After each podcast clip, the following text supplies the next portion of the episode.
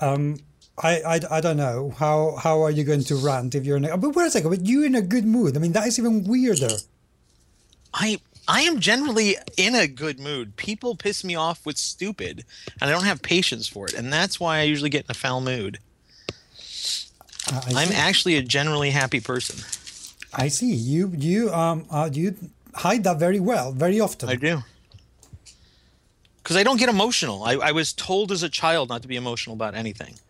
I, I think you're still a sensitive little kid somewhere in there Oh, son of a bitch. you are anyway shall, shall we shall we get started you you started this time again No, you should introduce because my introductions are stupid. you sure Yeah, yeah, mine are goofy. Okay. Hey, there we are. Here's Paco. you you have more of a radio voice than I do. oh right uh, I also have a radio face anyway um, You posted a picture of it the other day.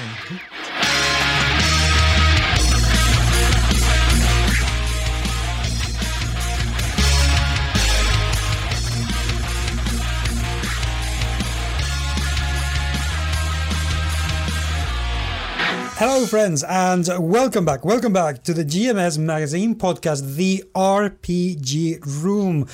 As you can imagine, because the title is pretty, pretty self explanatory, this is a podcast all about RPGs, role playing games. Don't get all mistaken with those rocket launcher propeller things, because I know that I bet some of you American listeners will have some of those rocket launchers in your sitting room. Bad people.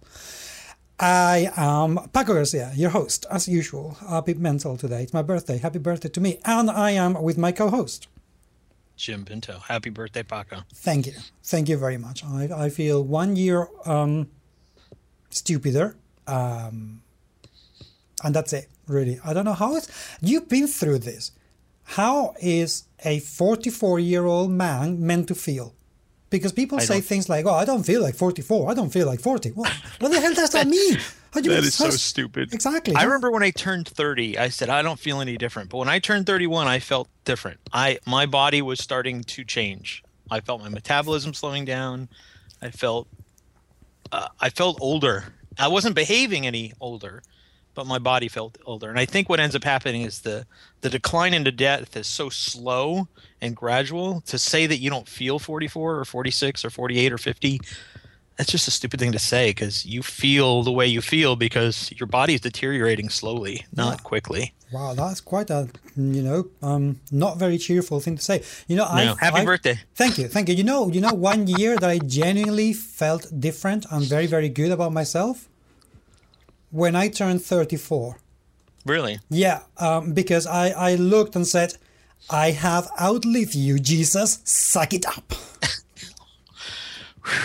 Wow. Setting the tone for the episode. I, I. Anyway, you said you were going to rant. yeah, I need to get a little rant out of my system before we talk today. Okay, what have I done now? Um, What's that? What have I done now? You. Well, you don't do anything. oh, I mean, right. literally, you don't do anything. Okay, that's harsh but true. Yes. Uh, Happy birthday. Thank you. Every time I say something shitty to you today, I'm just going to follow up with happy birthday. Oh, thank you. Which, That- by the way, I never say to anybody. Oh, So you should feel, yeah, I, I don't sing happy birthday at parties. I walk out when people start singing. It's weird. I don't even tell people. Nobody knows my birthday. really? Yeah. You have to tell me later. Off, off, off. Nope. Yeah, so, Nope. I, so I can be Nobody the only. knows. I, I just want to be the only person to know it. I, you know, I just want to Well- feel special being the only person to know it. And I promise I will never ever tell anyone or say happy birthday to you in public ever. We'll see. Okay. Anyway, run away. So um, I'm going to get a little personal here for just a second. And uh, I don't do this ever. You know, I don't do this. And people that listen to us normally know I don't do this. But uh, I've been thinking a lot about our last three podcasts, and I don't want to ever talk about them again. I don't want to rehash anything that we've talked about. But I want to talk about something that kind of comes up a lot. I see on the internet, I see people when they're posting their personal issues about gaming or things that they're going through. I want to talk about what it was like growing up in the age that I was gaming and how that impacted me and maybe the, the, the little bit of rage that I'm feeling about it and also maybe some of the advice that I can give. Uh, and to do that, the first thing I have to do is once again reiterate how much I hate buzzwords. How much I hate when people say things like toxic masculinity, when people say patriarchy, when people use these words to replace actual ideas. I believe that those words have some kind of meaning mm-hmm. to people. I think they replace thought and they create an echo chamber of just repetitive ideas that don't go anywhere. So when people are using those kinds of phrases to talk about the gaming industry, I don't think they're getting through to anybody but their own echo chamber. So I'm going to start with that sort of caveat, that disclaimer. So I grew up in the 70s and 80s. Um, I'm that old. You and I were just talking about how old we are. Mm. We are. I am that old. And when I got into gaming in 81, it was not something you could tell other people you did. You hit it. And I also grew up in an age where the, I know we live in an age where how you look is very important and you get judged throughout all of your public school life if you don't dress appropriately or whatnot. But I grew up very poor. So the way I looked was extremely impactful on how I thought about myself, what I thought of myself growing up, that by the age of 10, 11, 12, I knew my place in the social strata. I knew my place in the world. It had already been defined for me, and I'd already gone to, I was on my fourth school by then, I think. We moved around a lot. I went to a lot of public schools. So trying to fit in everywhere I went caused a lot of friction for me in these situations. And so I have had to probably until college, I had to bury that I was a gamer. I had to hide what I had to do, I was doing. It was shameful, and it was not. It was not anything that I actually ever wanted to engage others with unless I was in a game store or in a safe place. And we use the phrase safe place a lot in the world. And when I say that, I mean a place where you feel comfortable being you and so game stores became the only place where that was possible. The problem was is that i had developed such i don't know self-loathing for my own gaming identity that when other gamers were obnoxiously unaware or obtuse about their own behavior i i wanted to keep away from that as well. So i i myself until i got to college never felt like a gamer. Never ever ever so when I hear these people online continually berating themselves about I don't know, I don't know where to start with that. There's sort of this self-confidence issue with, well, I don't feel safe because I'm gay. I don't feel safe because I'm a woman. I don't feel safe because I'm transgendered. I don't feel like I belong in this hobby. So many of us went through that regardless of our gender, regardless of our race, regardless of our class, we went through it so much, at least I did, felt it so much permeated that to this day it still affects my identity and my ability to do certain things at a game table. We've talked about this that I can't play a woman at a game table. I mm-hmm. just can't. I'm not comfortable doing it. I will probably never feel comfortable doing it. And when I'm forced to do it by whatever convention is at the table, I'm usually playing a man in a woman's body. That's really the character that I've taken on. And so we're going to talk today about why it is that we got into the hobby in a little bit. But I, I just wanted to say to people, and I know a lot of people are listening that already know this kind of stuff about us. You are not your dice. You are not your character sheet. You are not the games you play. Whatever it is that you're doing, whatever it is that is making you happy, even if it's Shadowrun, as much as I make fun of that, if you're playing any of these things and they're making you happy, that is more important than what some shit stain strap hanger on RPGNet is saying about anything. That it is going to take a while for you to maybe get past some of that baggage because you are carrying even more social baggage than I was growing up gaming. But gaming is now an acceptable medium. And if people are making it for, difficult for you, uh, they got to fuck off. That's the only thing that I can really say. And I, I know we've touched on this before, but forced identity, this idea that other people are allowed to say what you can play, that other people have to say who you can be, what kind of dice you can use, what kind of games you should be playing, all of this nonsense shit. There's so much crap going on in the world, and to fucking worry about what somebody is saying, about what you're doing, I don't know. That's that to me is the definition of toxic, and I don't think that that's gender based. I don't think that's race based. I don't think that's anything based. I think bullshit is bullshit, and if we really need to start calling it out for what it is, let's just call it bullshit. Let's call them strap hangers. Let's call it ugly and let's move on and let's make it so that we can all talk about it instead of putting these fucking buzzwords on everything that bothers us. I, I think I'm done. I think I've kind of ranted enough. I know I had more that I wanted to say, but I lost my thread. And I'm actually not in that bad of a mood. So some of this was kind of hard to say in my state of mind. So, and I'm sorry I got personal. No, don't don't be sorry. I thought that was um, a rather beautiful story you said in there, uh, and it um, it's interesting because um, for me it was exactly the opposite way, completely the opposite way. Just as you felt that you had to hide your gaming identity um, because of you know the repercussions that you may face if, if you reveal yourself as a gamer for me, I stopped having those consequences and those repercussions precisely when I started to come out as a gamer and have gamer friends around me. Um, because then is when I managed to find a place where I was actually safe from from many things. Yeah. Um, so it's it's interesting that um, precisely what the that identity you felt you had to hide is exactly the identity that actually led me to become the person that I am today, because it led me to find the friends that you know would define my life uh, and define my my personality. So I, I wonder if that um, that was to do maybe with with the kind of uh, uh, the reasons why we were ostracized um, at, at school. I, I was very very severely bullied in, in different schools, in uh, two of them, in fact, um, one less than the other. Uh, but I was I was bullied in both of them, uh, and and it, it was precisely when I managed because I didn't have that sort of identity, that sort of tribe that I could belong to. That yeah. um, bullies could feast on me because you know I, I was nothing, I had nothing. So that's that's a very vulnerable person, you know, to bully, which is exactly what bullies fucking do, assholes.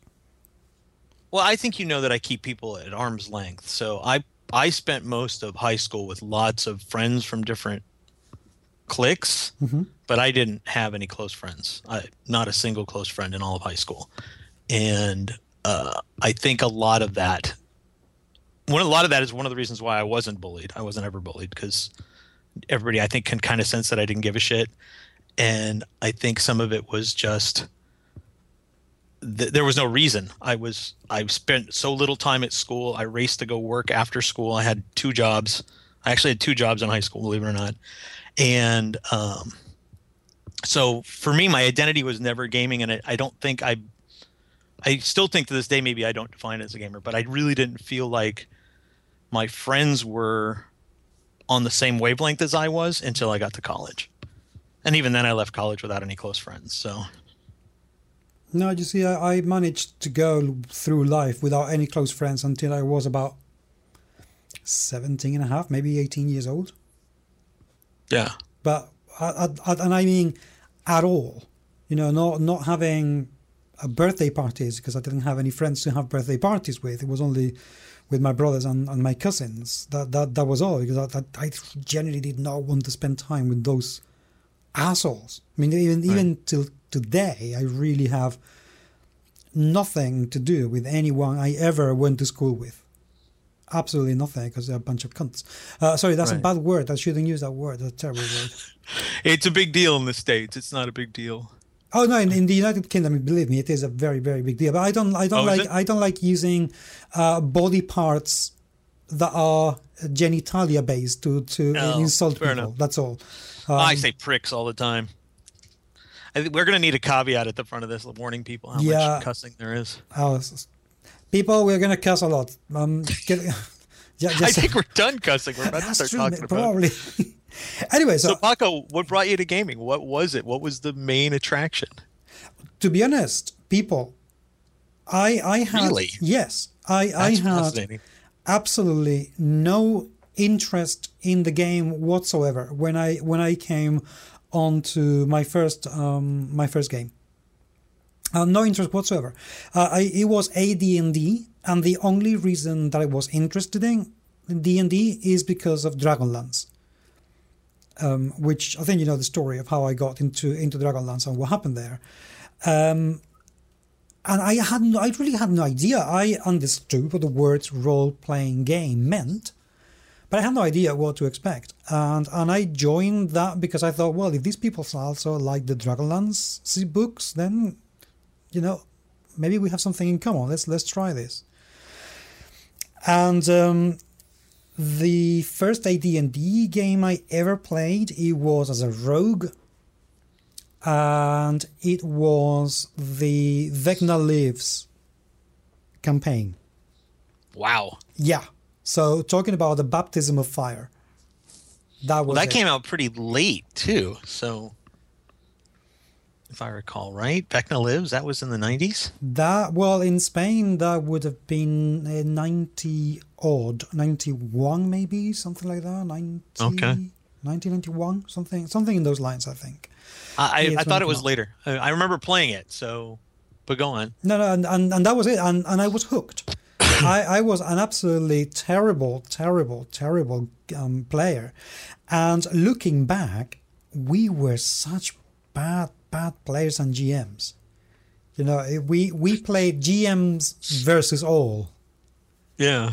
It was horrific, absolutely horrific looking back. But I had an absolutely wonderful time, and I, I still am in contact with most of the people I played from that first game. You know, with, with Miguel Angel, with Felipe, with Jose. Guillermo is still somewhere over there. Uh, Fernando is still around in Facebook as well, living in a different city. So we, we still get along, we still play, and, and Jose became my best friend. So, so that that's why I play, not because of the game. That's not how I started. I started because of the people. So then what keeps you? That's a very good question. You know, I think I think what mains what mainly keeps me is still the people, um, and I don't mean the average gamer. I'm, I'm not interested in, in the average gamer, but I am very in this, interested in the industry per se. Firstly, I love reading, which, considering that I have a fair bit of dyslexia, that is quite ironic.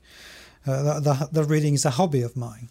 But I love reading, and I like mm, to let my mind escape and invent stories. And I cannot imagine of a more inspiring medium to tell stories than role playing games. It's, it's way better than movies, it's better than comic books, it's a lot better than novels because there is no boundaries as to what you can do. When you watch a movie, you, you are bound to the movie. Uh, and you can invent some things, but everything's been dictated by the movie itself the looks, the Right. feels, the scripts, the characters. Exactly the same as when, when there is a, um, a um, comic book. You know, you have the look, the feel, the personalities, you have them all set up for you. Less so with novels, where you can invent the visuals. You know, you may be giving a description, but you can invent the visuals so you have a bit more scope for imagination there. But with RPGs, precisely what they're doing is saying, do whatever the hell you like. This is a scenario, make it yours. So I don't think there's anything that can be more inspiring than an RPG. And I love being inspired. I, I love inventing my own stories.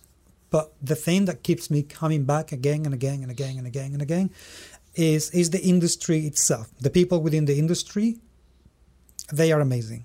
Uh, generally speaking, uh, I, I think I know a handful of, of assholes within the gaming industry. Everyone else is, is just an absolutely wonderful human being, and I love being part of that. Well, you do a pretty good job of sifting through the assholes, though, too, and just getting rid of them quickly. I think that that's a strength of yours is that you you gravitate to good people.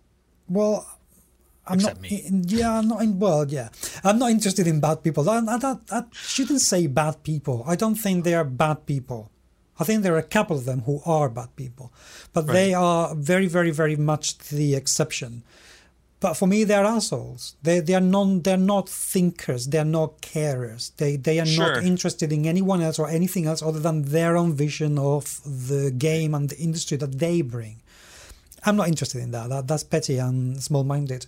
I, I want to be surrounded by compassionate, nice, genuinely generous, gifted, wonderful people. And, and I, I'm very blessed. I know so many of them. Right. And then of course the problem is is that the assholes like Ken Whitman sift to the surface. If if we could just build an industry full with all the people we like would be great, but you've got your Ken Whitmans out there that that do a lot of damage to the hobby and give it a black eye over and over and over again and they seem to continue to have careers and I don't understand that when we all want to be around good people.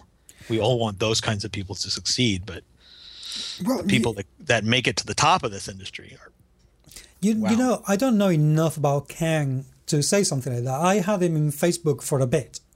Yeah, no, he's he's a well-known cancer.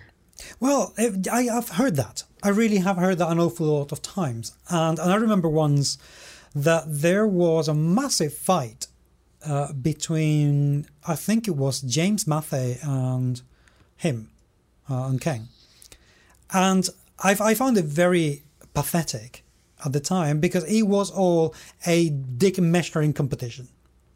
Oh yeah, you know. Yeah, so yeah, yeah. James would say, "Oh, I've done this. Look, This is who I am in the industry," and then Ken would come and say, "Well, no, but I've done this and this, and you haven't done that and that as well, and you've done it better." And it was a bit wow, and and and Ken got uh, a huge amount of fire for something that uh, he had done. You know, so much that I felt sorry for him.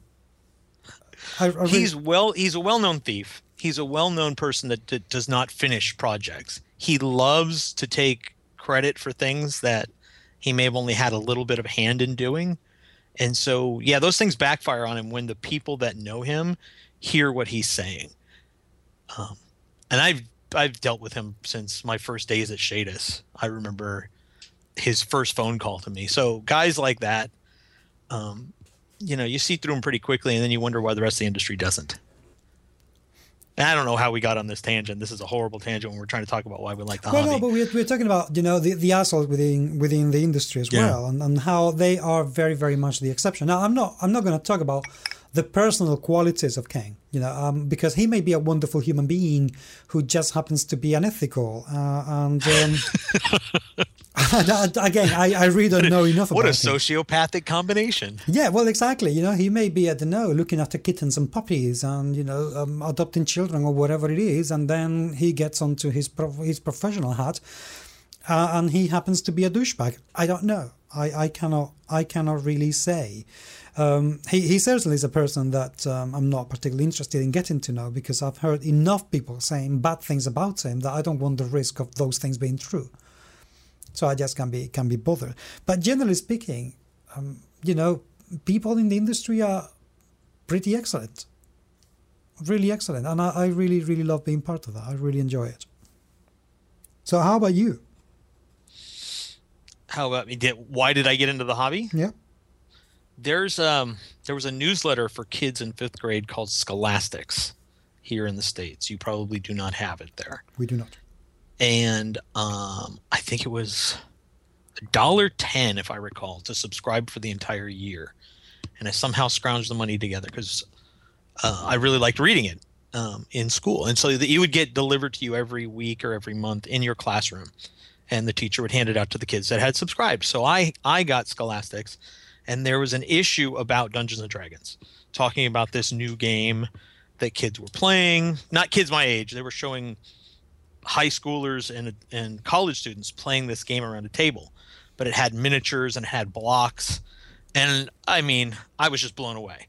I was fifth grade. I'd never seen anything like it, and all the the best game I'd played up until that time probably was Monopoly or Ooh. something along those lines. The kind of crappy board games that we had in the seventies. Because I mean, let's be honest, family board games in the seventies were shit. Yeah.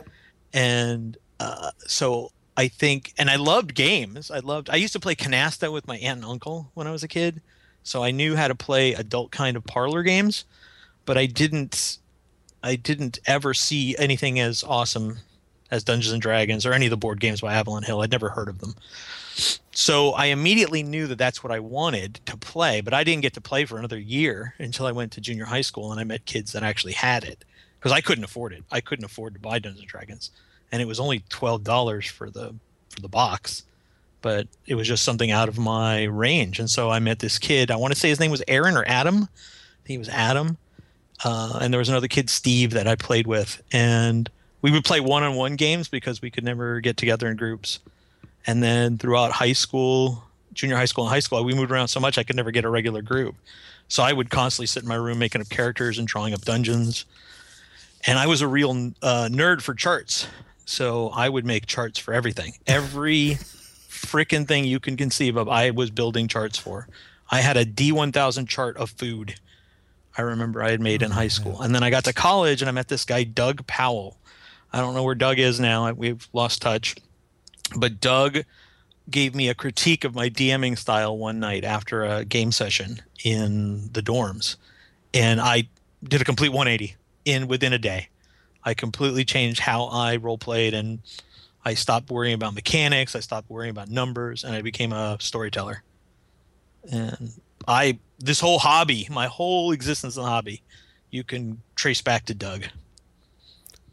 So why why did you become a professional though? Because you, uh, I don't know. I do not know. If I could do it over again, I probably wouldn't. I think most I'm people. That, I'm that soured on it, to be honest. I think most people would think exactly the same thing. Do you do you think okay, let's um let's assume that you're sour there because I personally and this is I don't know if anybody else feels the same way, I don't care.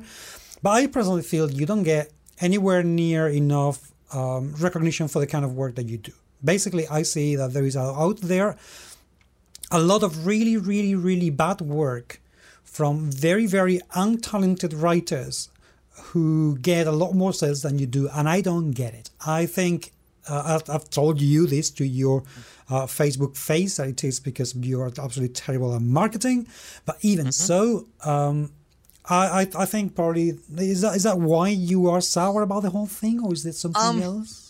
I mean, if I was perfectly honest with myself, that's probably one percent of the truth. I really don't give a fuck who's selling what and who's doing what. I, I mean, I get sick of the popularity contest. I get sick of looking at certain games in the indie market and thinking, how the fuck is that still on a bookshelf somewhere? So that gets under my skin. But I can't be mad or sad for somebody else's success. It is what it is. I think I just get sick of the fight to even make people aware of what I'm doing. It feels like a war. And there's a couple of great people, right? We talk about the people that we like in the industry mm-hmm. an awful lot on the show. There's I talk with Gareth almost every day now, and he he is such a great cheerleader. And I used to have some other great cheerleaders. Um, Tim Hidalgo is a great cheerleader. I love Tim. Um, I used to have some other cheerleaders, and when people's drama get in the way of me being able to do my job, there was a guy. Uh, I won't say his name, but we were really good friends. For a year and a half, we talked Hell, I was helping him design games, get his company going. I made a logo for him. I was constantly giving advice. I was helping him build a Kickstarter. I told him I would help him write it so that he would have a professional's name attached to the project. And I was for weeks and weeks and weeks. And I even got a map commission for him. For weeks and weeks and weeks, I'm just following up. Where is this? Where is this? Where is? This? And then after three months on this project, I said, you know what? I just cannot devote any more energy if you're going to drop yet another project that you sort of started. And I think those kind of things I love this hobby so much. I love doing what I do so much, but every single negative moment drags me down further than it should. And that is probably because I'm 20 years invested in this hobby and I'm feel like I'm still I'm a, still a schnook at the bottom of the barrel fighting my way up against people with no talent. Yeah, and, and you know, I wonder. Um, on, so on maybe this, I did just agree with everything you said, I but think just in did. a different way. Um, yeah, in a very long. Sorry. Yeah, no, not bad. Don't be sorry. I like it when you agree with me. It, uh, it, it, it, it, validates me. Um, but you know why? Why is there? And, and this is this is something I genuinely don't understand. Okay, why is there that I can see around me okay this is very personal but around me and even on on the internet i can see so many truly clever uh, witty intelligent people out there that end up absolutely falling in love with the crappiest shit out there and people who produce who are again they are really really clever people. And they end up producing some insanely shit material. And people buy it. Why? There is no other hobby out there apart from music where the bad can get so high. Why? That's a really uh, well a lot of that is just lowest common denominator. That's really easy to define. Um, i mean just look at games like munchkin and zombies they're so empty and vapid and yet they're everybody's yeah. favorite games. I, I don't get that. I'm not trying to denigrate their their successes right? If people like what you're making good on you but i they're so empty. I just don't get it. Um, i was really hoping we would actually dovetail into this because i have two stories. Okay. One is about chad walker. He just re- released cryptomancer which he told me his sales numbers and without a kickstarter and without ever having made anything else in the hobby he he has sold more copies of that role-playing game than i have of any single one of my books which good on him right but he's now feeling the burn of that success as all these entitled RPG strap hangers are complaining up the yin yang about what's missing and what needs to be fixed. And now he's got to produce a free PDF for fans. And that's the kind of thing that I I think is is unhealthy. Uh, especially for a newcomer because now he's setting an, a standard that oh if I screw up I'm going to make free PDFs for people to cover this material that they think is missing when it's not. He made the game he wanted to make. It's a fantastic game, but it doesn't have enough of a world, so they're all bitching because they were expecting a world. Uh, the other story I wanted to tell was about. Um, I wrote this article a year ago. Do you remember uh, why R- why sci-fi RPGs suck? Do you remember this one? Uh, yes.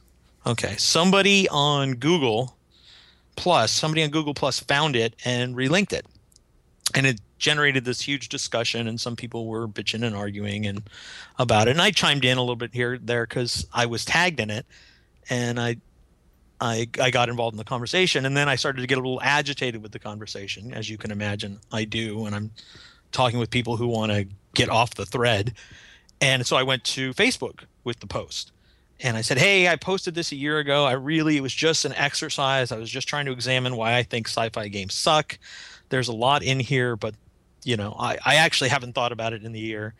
So I just wanted to let everybody know that I'm kind of annoyed. Da, da, da. I was just kind of venting, getting out of my system. And it took maybe five, ten responses before people were doing the same exact thing in that thread that people were doing in the Google Plus thread, which is bitching about things that have nothing to do with the article and talking about why aren't you bringing up fantasy games that suck? Why aren't you bringing up these other sci- hard science fiction games that do succeed? yada yada yada and that leads to all these other conversations and i led the article leads with the with the disclaimer if you have a game that you like that works for you in sci-fi good on you keep playing it i'm merely expressing my experiences with sci-fi games and why they suck. And so i end up having to have these same the point of all this is i keep having to have these same conversations all the time on the small minutia level when i feel that my my place anyway in the hobby anymore is to ask the big questions to find solutions to the big questions or at least foment conversation about the big questions. And i, I think that that scares people these big questions because then it unravels all their belief systems about what what a game is to begin with. And then i look like the asshole because i'm fed up with all the thread jacking. Okay. I, that was kind of a tangent, but I think it plays into what we're talking about. Uh, yes, uh, you know, I'm I'm going to go back to your story uh, about Cryptomancer. I, you know, why I think these things happen, and I'm going to say something here that's going to upset an awful lot of professionals. I think that sort of things happen because people who try to be professional in this industry more often than not, they are really, really far, far, far from being professional about it and they don't understand what being professional a professional author and publisher is all about and and i yeah. know this is rich coming from somebody who's not published uh, a, a, book or anything right but, but, you're associated enough now you've asked enough questions in the three four five ten years you've been on this podcast with various people that you interview, and you know how the process works. Oh, yeah, You're not yeah. clueless about it anymore. No, no, no. I'm not. I'm far from. From. I mean, I'm far from being clueless about the whole thing. Uh, and most importantly, I, I have. I think, and this is quite you know important. I have a distance perspective, so I can because I have worked in different creative industries. You know, I've, I've worked in web design. I've worked in advertising. I have worked in the 3D industry, both as a salesperson and as an animator. And I have worked as a photographer. Um, I've, I've worked, you know, in e-learning for years and years and years. So I, I think I have enough of a, um, a company or industry acumen to be able to, to understand and realize when people are actually making mistakes. You know, like promising the world just because somebody's complaining. You know, you Yeah, what, yeah, there's, yeah. there's a difference between customer service and bending over to be fucked, um, which which is something that you know I think people like Zach is doing. You know, you you don't bend over um, because people are saying, "Oh, you you haven't given me what I wanted." Well, hello. You know, I don't have to. Uh, you Yeah. paid for Yeah, what yeah, you yeah. got. That's it. And I, I think that's possibly the biggest problem that the RPG industry has. It doesn't have enough real, true professionals. Um, yeah, I'll agree with that. I, but I think the consumers bear a little bit of that responsibility too. The the consumers don't want to risk their precious three dollars on a PDF that may not deliver the world for them. No, that And- you're you're right. And the, if the consumers continue to pick up stupid gun porn book after stupid gun porn book from Shadowrun for five dollars, and it's seventy new guns on these charts, and that's what they think five dollars is worth, and then they come over and they buy something from somebody else, like Chad's game for for for ten dollars, I think the PDF is. And it's a completely different animal that isn't filled with gun porn, and basically says this is a bog fantasy a bog standard fantasy world, you know, you don't need to. You can just supplant this into anything that you're running. As soon as people see it, like, what? What? You're making fun of all fantasy? That it's all the same? Yeah, all fantasy is the same. I, I don't need to make another fantasy world for you to to make a good fantasy game. And when people see that, it doesn't play into the typical itch that gets scratched by those splat books, uh, those traditional books that go that are that been the same for 20, 30 years. Mm, definitely. I don't think I don't think a Shadowrun book today is any different than a Shadowrun book that came out 20 years ago or 25 years ago, however long it's been. I think I think the quality is probably worse than it used to be, but I think they're the same exact content in the same exact order. You know, I, I wouldn't have a clue because I've only seen one Shadowrun book, the first one that came out in Spain. And I tried to read it and we tried to play it. And when came the moment when we had to roll 15 d6s, we thought, no, no, no, no, no, no. Let's go back to D&D. And we didn't bother anymore. And then we played Vampire. Right. Um, you know, the one thing that, and actually, I think we have touched on this at one point, one single point, uh, which is ironic because of what I'm about to say. Why are there so many supplements for the same games? You know, why are there so many, oh, 101 forest spells? So you you actually you want a real answer to this because Yeah. the real answer is going to make everybody in the world sad. Okay, why? Okay, so I pick a game company I don't care. Um, we'll say White Wolf because actually White Wolf I, I like a lot of what they make. Um, they're Onyx now, right? Does White Wolf Onyx, make anything? yeah, Onyx, yeah. So they have enough employees employed that they have a set expense every single month. I, Jim Pinto at home, my set expense is food, right? My set expense is rent. That is it. I don't have uh, 401k that I have to put money into. I don't have health plans. I don't have employees. And so if I had all of that, and I don't want that, I would have to put games out at a specific rate every year just to cover my costs. I would have to put out 12 books every year, regardless of quality. I've got to get them out the door on a specific date. And so when you are running something like Shadowrun or you're running something like Eclipse Phase or you're running something like uh, Mech Warrior, those products have to have four, five, six different source books every year attached to them just to keep them alive to play, pay the people that are working for that company. Instead of making these standalone games that will feed the one or two employees of the company they hire 10 people and now they have to justify those people through producing a constant stream of, of crap. We made a lot of crap for L5R back in the day. We made some good books too, but a lot of that stuff. I mean, that weapons book we made for third edition might be one of the worst things I've ever seen in a role playing game. and we made it. I'm gladly say that it was horrible. And I mean, that was just to get another book out the door. Yeah, but why do people buy them? That's what I don't get. I mean, that what? I can't. I think they've been trained, right? I think they've been trained to believe that they need to keep up with all the splat books. Um, and you know, once that training kicks in, I, you'll see. I mean, you see diminished returns, right, across the line. If I drew a graph for you, um, the the core book might sell, say, ten thousand copies if you're lucky, for a role playing game but your first expansion out the door isn't going to sell more than 2000 ever. And then every expansion after that sells worse and worse. So your art budgets go down your writing budgets go down because you'll never get a spike back up after a bad book. So the graph is a constant decline on a on an ip on a game line for everybody. There is and anybody that listening that thinks that it's different and wants to argue with me they can but this is 99% true that sounds damning. Yeah, yeah, and that's the same thing is true with phones nowadays, right? Phones sell under the same exact logic. An iPhone, the day it comes out, is the toy that you need to have, but they don't maintain the sales that first day that they have for the next two years, so they have to come out with the new iPhone. Who needs a new iPhone? What function is going into a new smartphone that you actually need? So phones have become toys. They become the technical toys that are the equivalent of role playing games.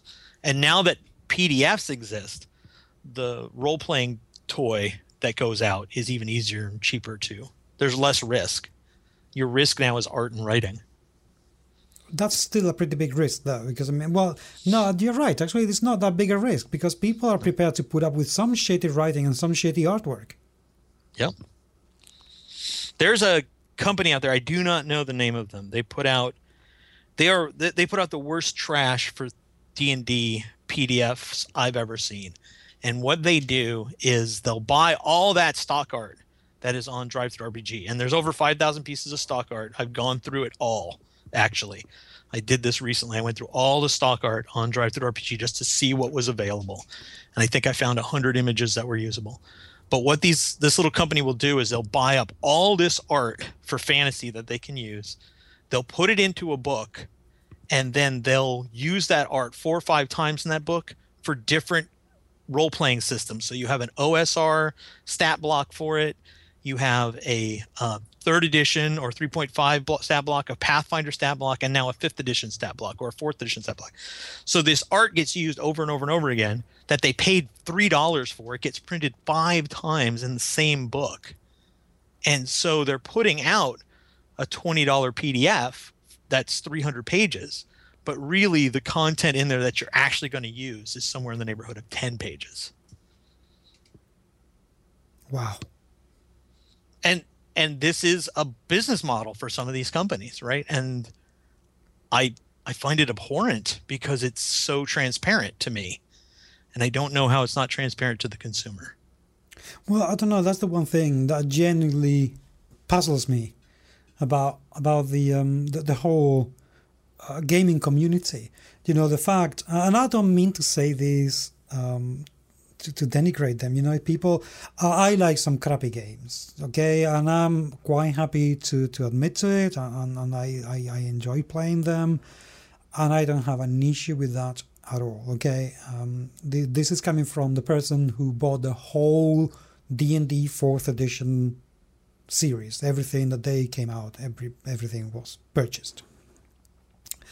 Um, but I wonder why people are so ready to keep buying the same thing time and time again and defending it as something that is great and amazing.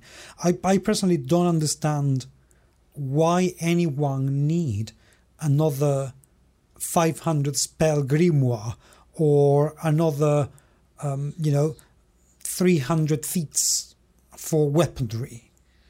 I, I just don't get why that is necessary, why anybody think that's necessary. Yeah, I don't know. I don't know. We've gone way off for why we're in the hobby too. Oh. Why are you in the hobby? yeah, why is the hobby in the hobby?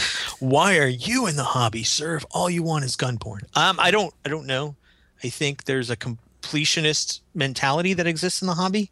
I'm sure. I know that I have it. Right. I've never played Fallout, the video game, because I know that if I play any edition of that, it will ruin me, time wise. I will never stop playing because it's a time sink and I know I'm a completionist and I'm just going to try to find every little thing that I can find. So I don't pick up those games.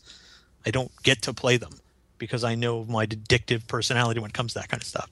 But when it comes to role playing games, I'm I just pick up things now that I that look interesting and I just pick up the one PDF. I'm not interested in any of your future ideas. Same with Vampire. I actually don't buy the splat books for Vampire and it's probably my favorite big name game.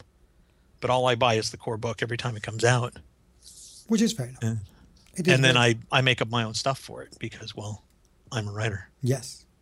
Uh, I'll, I'll going back onto the why are we in the industry. Let's let's go uh, a little bit the opposite.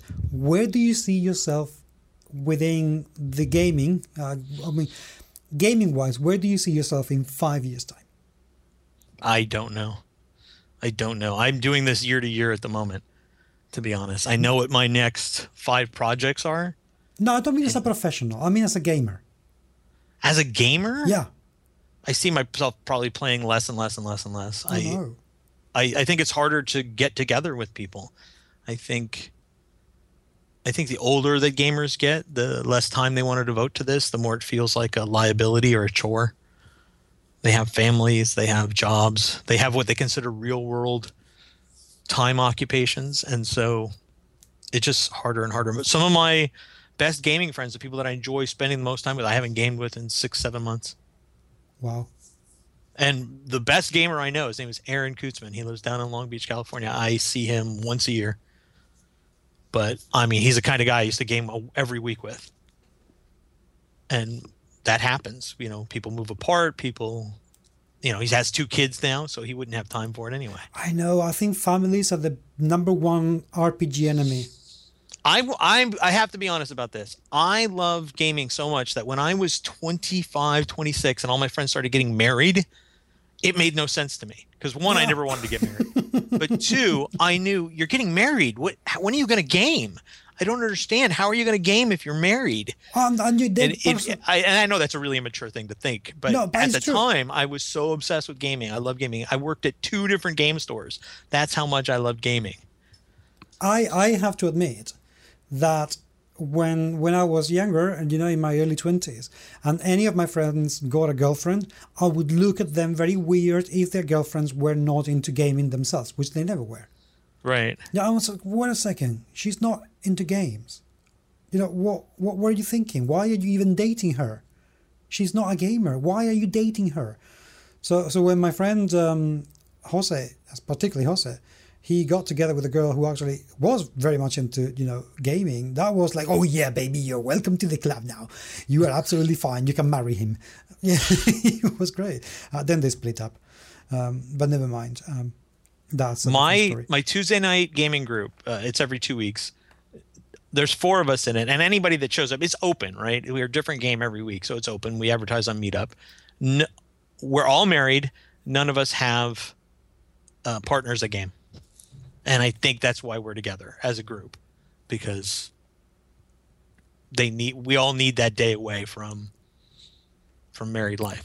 Well, you know, gaming is all about escapism. Yeah, yeah, yeah. You know, it's about getting away, whether it is in your head or uh, your immediate surroundings, but it is about getting away. And I think that is such a wonderful thing to be able to do. Because as you said, there's so much shit going on around us. And which brings you all the way back to my original rant, which is if you're in this hobby and you're doing it, you're doing it because it brings you pleasure. You're doing it because you need this. And I think we all need this. And if there's people out there golfing on the weekend and that's socially acceptable, go, going out there and pretending you're Tiger Woods, but playing at home and being with your friends and pretending that you're killing a dragon is somehow not socially acceptable because everybody's got some sort of agenda as what the gaming industry should look like. I think that's kind of fucked up. Very. Very. And if you're a man and you want to play a woman, or if you are a man and you want to have a character that has emotions or feelings, and you think that it's not manly to do that, that is a problem with something outside of gaming. Oh yeah. That has nothing to do with us. Definitely. Oh, definitely. You see, because um, you know what I mentioned at the beginning that um, my my gaming identity is what provided me with some, some sort of uh, safety net. That also gave me the confidence to argue with people when they said anything about RPGs, uh, and I think uh, both you in the US and we in Spain have had an awful lot of stigma associated with RPGs for different reasons. Uh, you know, in, in the US, it was anything to do with uh, witchcraft and Satanism. Oh Uh, yeah. and and in Spain, it was all to do with a couple with, with one particular murder uh, that happened in the early nineties. So I I actually grew up defending myself against this, and I used to find and still do find an awful lot of very very simple um, replies to, to to shut people up. You know, because I, I cannot believe that anyone wearing a, a football or soccer T-shirt uh, can tell me that playing games is weird. You know, I say, well, you are cosplaying your favorite your, your favorite player. Right. You know, Right. and, and they look at me. This a footy T-shirt. Yeah, that's that's cosplay. You you are in cosplay, mate. So don't don't give me that shit. Uh, you know, why is it acceptable for you to wear that T-shirt and it's not acceptable for me to wear, you know, my chainmail bikini? We're we're getting back to culture and cultural appropriation actually kind of with that statement right? It's always been acceptable to be part of the big tribe. Whatever your culture's big tribe is it's always socially acceptable no matter how stupid it is.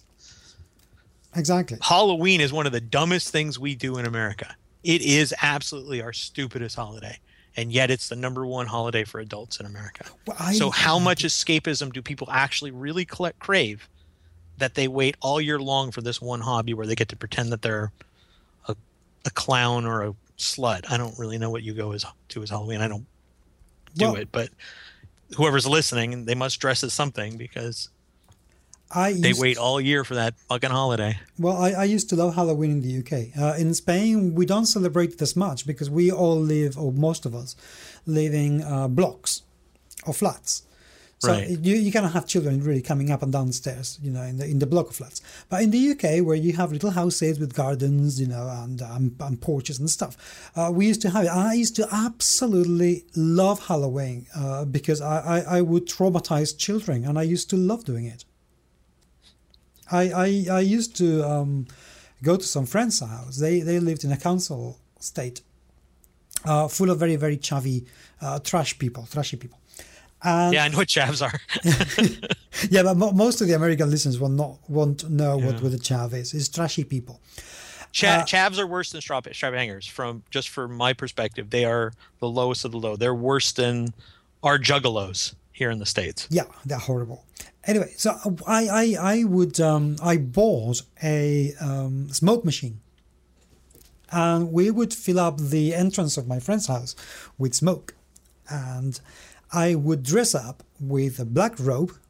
I would paint my face with pistachio green paint, red eyes, and stick a couple of um, uh, horns on on my head. And when they call, the children call trick or treating, uh, we had the lights turned off.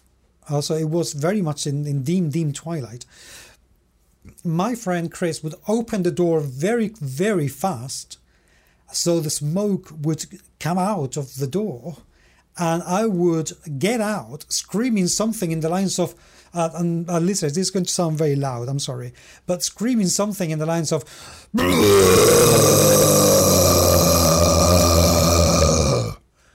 like that. Right. And I tell you, and I know this makes me possibly a really, really horrible human being, but I don't care. I genuinely don't care. My proudest night, one of the proudest nights of my entire life, is when I made 17 children cry in one evening. I, it would have been great if it had been all at once. No, no, it wasn't one evening. One of them, however, however, one of them, and this is, you know, I could put this in my CV. He was 17 years old and cried. And I have only felt bad doing this twice. you shouldn't feel bad. I, I don't know why you would feel bad. Well, no, once I felt bad because um, you opened the door. And I made this massively horrible scream, which at the end of the night would completely wreck my throat. And suddenly there appears this tiny, tiny little witch. She must have been oh, maybe yeah. one meter old, one meter tall. She was tiny. She must have been three years old or so dressed in this absolutely gorgeous little witch costume with her big, massive, pointy hat that was as tall as she was, and this pumpkin little bag that she was carrying, and suddenly she did and stepped back and looked at me trembling and didn't know what to do. So I got the um, the little uh, the, the you know the, the bowl with sweets that we had, and I knelt down and said, "Do you want a sweetie?" And she looked at me with teary eyes and said, No. yeah, you're a bad person. Yes. Yeah. I felt really. I felt really, really bad. And, and um, you, you, should. You're. I, I, just told you. Yeah. So, so I. Happy birthday. Thank you. And I, I said to her, "Oh, come on, I'm really a good demon." And and then she got one. the parents were about you know a couple of yards behind and they were laughing their pants they were horrible parents and the second time i felt bad about it is when i did the whole thing and the guy at the door was in a wheelchair and he jumped and he said to me no um, he said please don't don't don't do this to me um, and I said do you want so he said no please don't don't do this to me um, because I don't have a way of knowing if I shut myself or not. oh. so, wow. so exactly. So those are the twice when I felt a little bit bad about the whole thing. But screaming children, making them cry, and, and seeing them run away, and me thinking that that night they're going to have nightmares because of me, I am truly, truly, and genuinely proud of that and I am a psychotherapist. Yeah, really, awesome. I am. So I'm a, I'm a really bad. If I were in a superhero comic, I would be the baddie. Well, I I'm gonna finally be the guy that says this. I think we've gone off the rails far enough. Yes, that we've covered our topic. we have. Usually, I'm the guy driving the the train off the cliff, but you, sir, you win this week. Yes, I, I have uh, excelled. Thank you. Thank you very much. I, I think we should tell people that we're eventually going to have a guest on the show. We just don't know who and in what order because we've been trying to contact people and their schedules are kind of wonky. Yes. And you know what? I would like people, please, to suggest some topics uh, of conversation. What would you like to, us to talk about? Um, seriously, what are you interested in? Because usually it's just Jim and I having a chat. Uh, and usually, you know, this is the kind of chat we have outside podcasting. It's just that when we podcast, we're you know a little bit dirtier, I guess. Yeah, I have my pants on this time, so I, am wearing nothing. Oh God! Oh no!